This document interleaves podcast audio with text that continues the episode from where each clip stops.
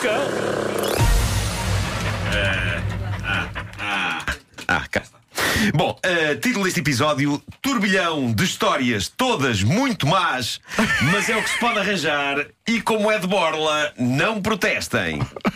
Tá bom, Eh, sim, senhor. Pela segunda vez em dois anos acontece o tipo de coisa que, se só tivesse acontecido uma vez, já era bizarro, duas vezes começa a tornar-se uma tendência. O que se passou foi que uma senhora americana de Nova York tem um blog onde faz críticas a brinquedos e a marcas de roupa de criança.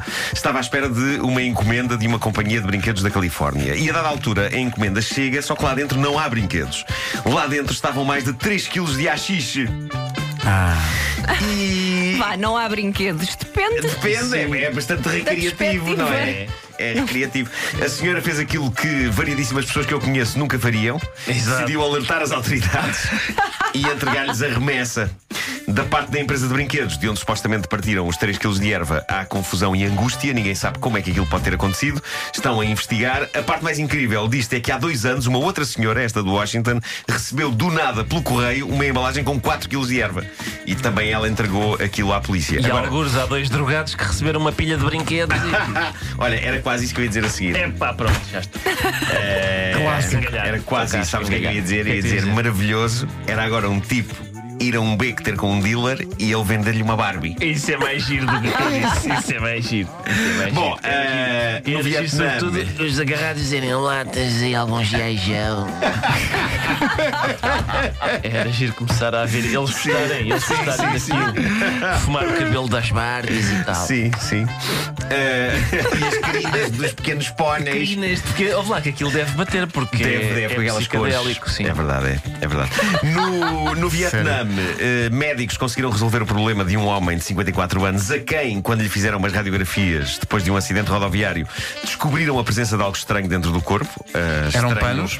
Não, este, não, este, Isso é exclusivo do demónio. Eh, não, o acidente em questão acabou por ser uma benção porque não lhe fez grandes estragos físicos e acabou por servir para descobrirem esta coisa fascinante. O homem tinha uma tesoura dentro dele.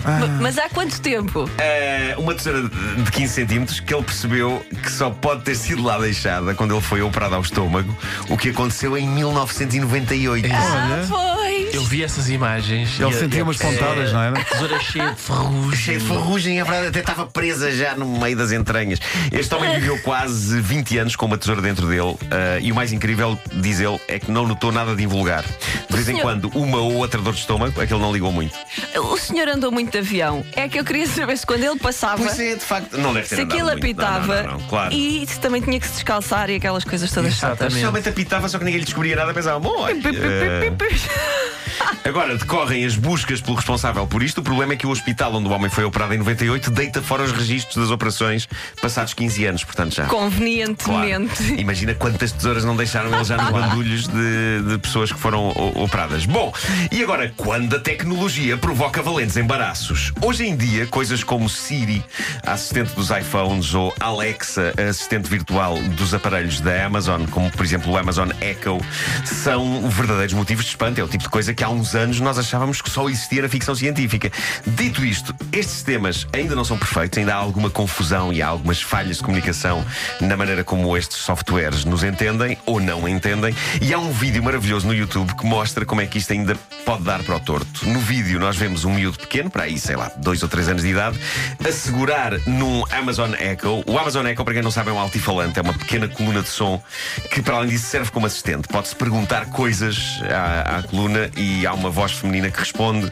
Pode-se fazer consultas e pesquisas na internet eh, que, que a voz eh, responde. É como dialogar com um robô. Problema, às vezes este equipamento não percebe bem o que as pessoas lhe dizem, sobretudo se as pessoas em questão forem crianças pequenas que ainda não têm uma dicção clara. O que vemos então no vídeo é uma cena familiar muito querida. O miúdo pede à Alexa uma canção infantil clássica, que é o Digger Digger.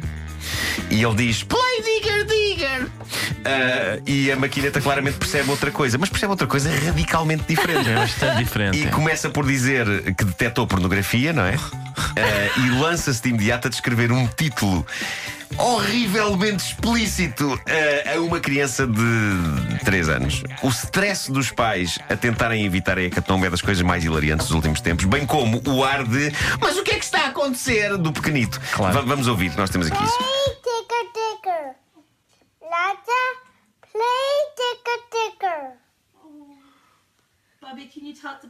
You want to hear a station for porn detected. Porno ringtone, hot chick, amateur girl, quality sexy. No, no, no. Não, não. Anal dildo ringtone. Alexa, stop! É bem, tão bom. Pá, tão bom.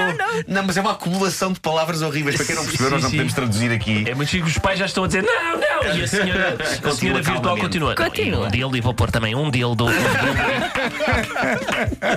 Afinal, podíamos dizer.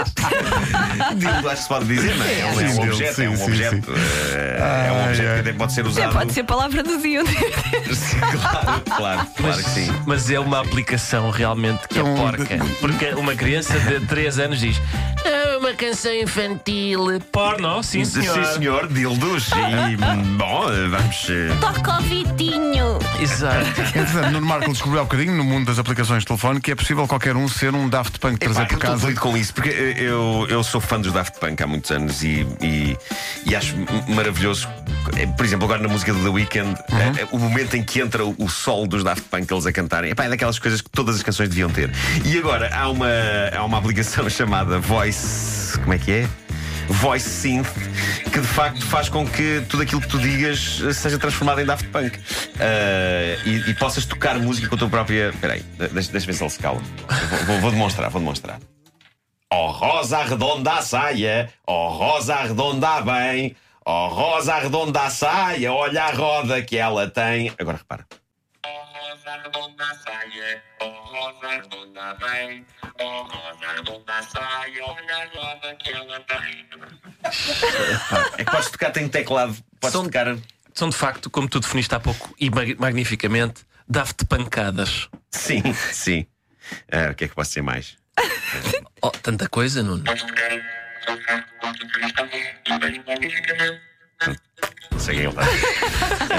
Que maravilha. Obrigado, Nuno. Muito obrigado.